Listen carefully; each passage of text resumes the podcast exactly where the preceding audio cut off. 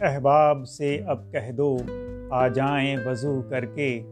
سرکار کے شاعر کی میت ہے اٹھانی بھی۔ یہ اسناد کی آخری لائنیں ہیں جو خدا بڑے ابا نے تب لکھی تھی جب ان کو دل کا دورہ پڑا تھا۔ یہ بات ہو رہی ہے سن اٹھتر کی۔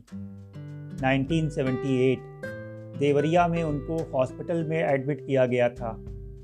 بھائی نجم تو ساتھ ہی تھے۔ بھائی عبید کو خبر ملی تو ٹرین پکڑ کر بھاگے بھاگے پہنچے۔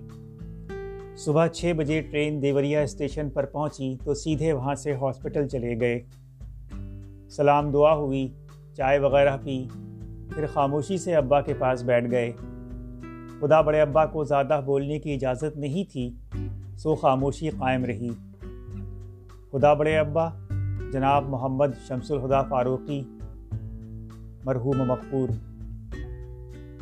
اچانک خدا بڑے ابا بولے، بیٹا، تم نے ہندوستان دیکھا ہے؟ سوال بھائی عبید کی سمجھ میں نہیں آیا کہ کیا پوچھ رہے ہیں، کیوں پوچھ رہے ہیں؟ سو خاموش رہے۔ خدا بڑے ابا بھی آگے کچھ نہیں بولے۔ ساڑھے سات بجے کے آس پاس تین مولانا آئے۔ کیونکہ بات کرنے کی مناہی تھی، سو خدا بڑے ابا سے کوئی مخاطب نہیں ہوا۔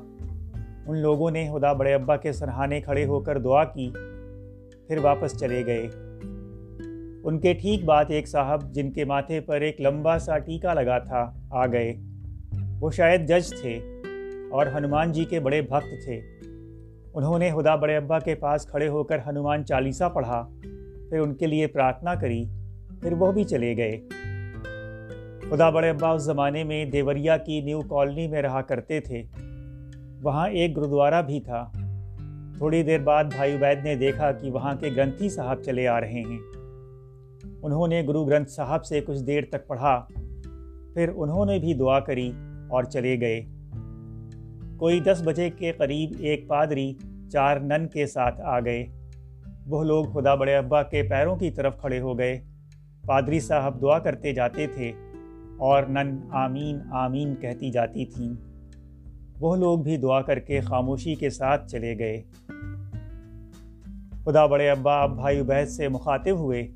بولے، بیٹا، یہ کمرہ ہی ہندوستان ہے۔ یہاں ہر مذہب کے لوگ آ کر دعا کرتے ہیں۔